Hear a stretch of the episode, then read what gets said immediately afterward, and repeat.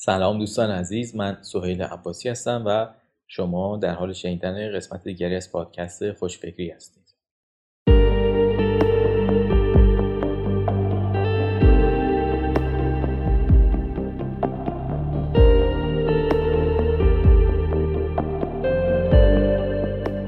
در این قسمت می‌خوایم به یک روش از روش های تأمین مالی استارتاپ ها و کسب و کارهای دانش بنیان بپردازیم.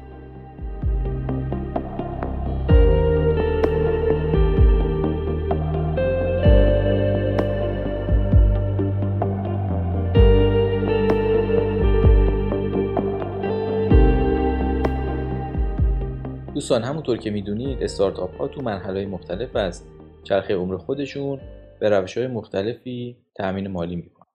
بعضی از این روش ها بر اساس جذب سرمایه از افراد و دیگه بر اساس جذب سرمایه از شرکت ها و مؤسسات و صندوق های مالی.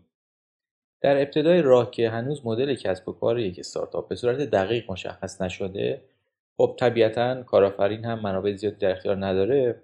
معمولا سرمایه اولیه مورد نظر خودش رو از طریق پسندازهای خودش یا همراهی و کمک اقوام و آشنایان فراهم می‌کنه. که در اصطلاح سرمایه گذاری به این روش جذب سرمایه 3F گفته میشه که مخفف Friends, Family and Fools هستش. حالا این اصطلاح توی فارسی به روش مختلفی ترجمه شده. مثلا میگن تامین سرمایه به روش دوستان، خانواده و سادلوهان که در اینجا برای اینکه یک نوع هماهنگی در ادبیات علمی موضوع به وجود بیاد من معادل خودیها خانواده و خوشباوران رو پیشنهاد میدم. که به این ترتیب اون 3F رو می‌تونیم سه خ در نظر بگیریم. سه تا خ خودیها خانواده و خوشباور. اعضای خانواده ممکنه دارایهای نقدی رو برای سرمایه گذاری داشته باشن و با تحمل ریسک بالایی که استارتاپ ها داره از روی حسن نیت و ارتباط خانوادگی به جای اینکه برن باهاش دلار و سکه بخرن شما رو حمایت بکنن و اون رو در اختیار شما قرار بدن.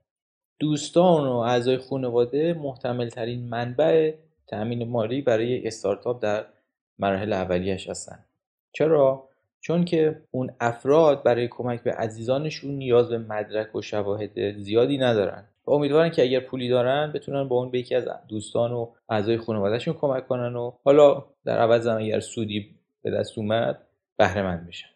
بیشتر سرمایه گذاران شتاب دهنده یا انکوباتورها قبل از سرمایه گذاری روی استارتاپ ها در مراحل اولیه دنبال دیدن نوعی کشش بازار هستند.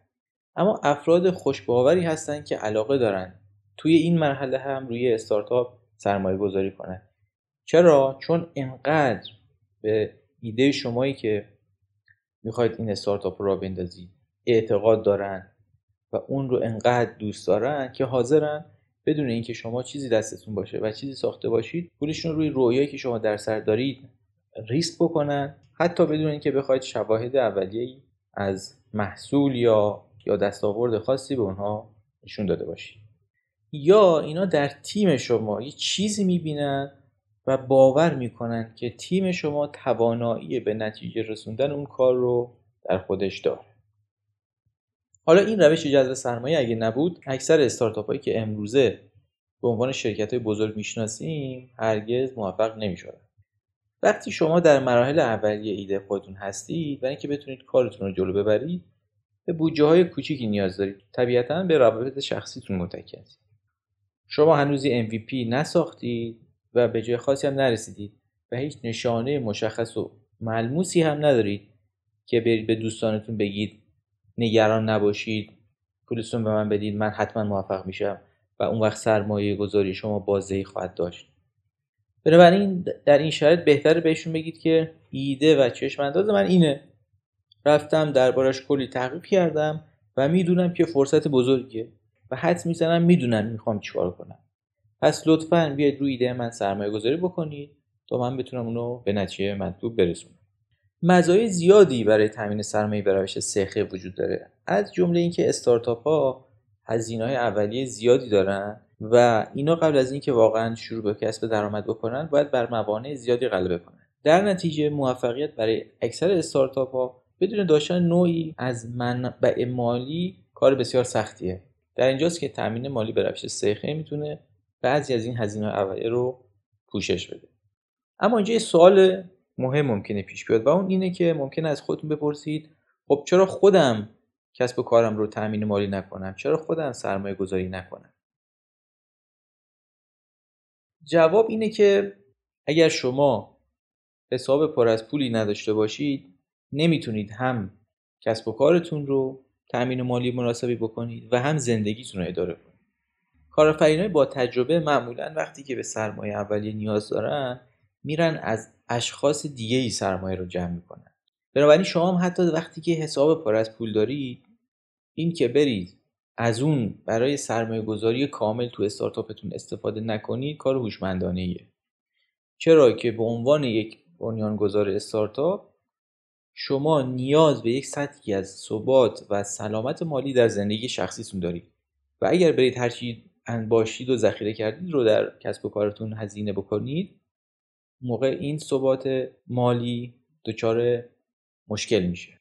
و این باعث میشه که شما تمرکز فکری و حواستون رو نسبت به کارتون از دست بدید و مدام به فکر این باشید که بخواید هزینه های زندگیتون رو جبران بکنید یا اون سرمایه‌ای که اونجا هزینه کردید رو به هر طریقی سریعا جایگزین بکنید و این باعث فشار مضاعف شما و کسب و کارتون میشه.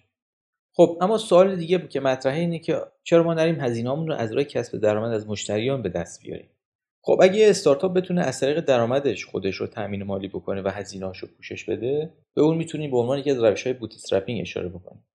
مثلا بعضی از کسب و کارهای خدماتی به نسبت کسب و کارهایی که محصول فیزیکی تولید می‌کنن راحتتر می‌تونن خودشون رو اسکیل کنن و در نتیجه راحتتر به رشد ارگانیکی بدون نیاز به حاله سرمایه بزرگی می‌تونن برسن.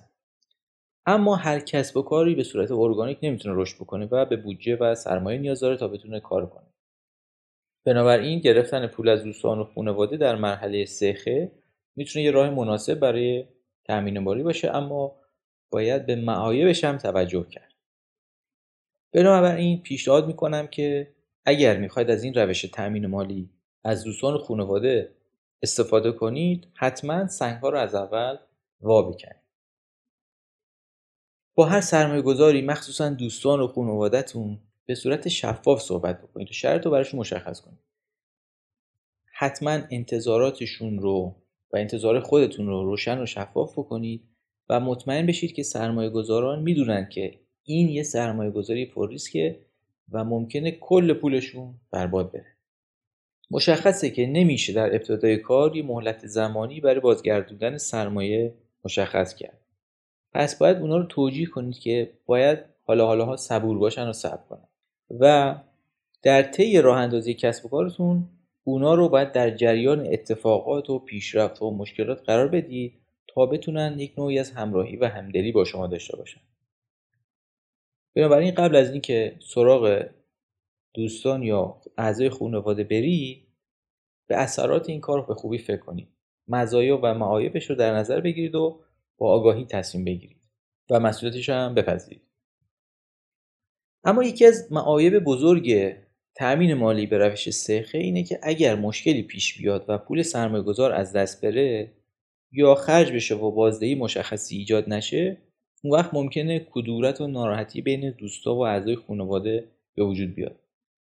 روش سخه روابط کاری و خانوادگی رو در هم تنیده می‌کنه و مدیریتش رو یک مقدار سخت می‌کنه. چون اگر همه چیز مطابق میل شما و اونا پیش نره پیچیدگی های جدیدی به وجود میاد. اگه به موفقیت برسید همه چیز خوبه و همه خوشحالن. اما اگه شکست بخورید خب دارایی و سرمایه اعضای خانواده و دوستان و عزیزانتون رو از بین بردید. و اما در پایان یه نکته رو می‌خوام در مورد دوره های بعدی تامین مالی اضافه بکنم که خواهش می‌کنم به اون توجه بکنید. شما وقتی دارید در مراحل اولیه راه اندازی کسب و کارتون جذب سرمایه می‌کنید باید توجه بکنید که داشتن تعداد زیادی سرمایه گذار در دوره های اولیه جذب سرمایه شما رو در آینده دچار مشکل می‌کنه و به یک نقطه ضعف برای کسب و کارتون تبدیل میشه. سرمایه گذاران باهوش بعدی معمولا نمی‌خوان برن در شرکتی سرمایه گذاری بکنن که توش سهامداران و سرمایه گذاران متعددی وجود داره. بنابراین اگر می‌خواید از روش سخه تأمین مالی بکنید اینو حتما در نظر داشته باشید که افراد زیادی رو در این کار وارد نکنید. و البته توصیه می‌کنم که در زمان جذب سرمایه حتما با افراد متخصص و حرفه‌ای مشورت کنید تا همه ابعاد کار رو بتونید در نظر بگیرید.